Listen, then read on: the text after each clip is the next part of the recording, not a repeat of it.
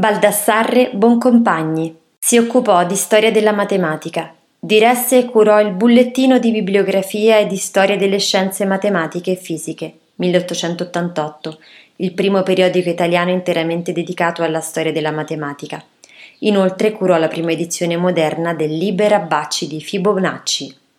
Di nobile e ricca famiglia romana, fu il secondogenito di Luigi Boncompagni Ludovisi e di Maria Maddalena Odescalchi. Nel 1847 Pio IX lo nominò membro della Pontificia Accademia dei Nuovi Lincei, ovvero la Pontificia Accademia delle Scienze.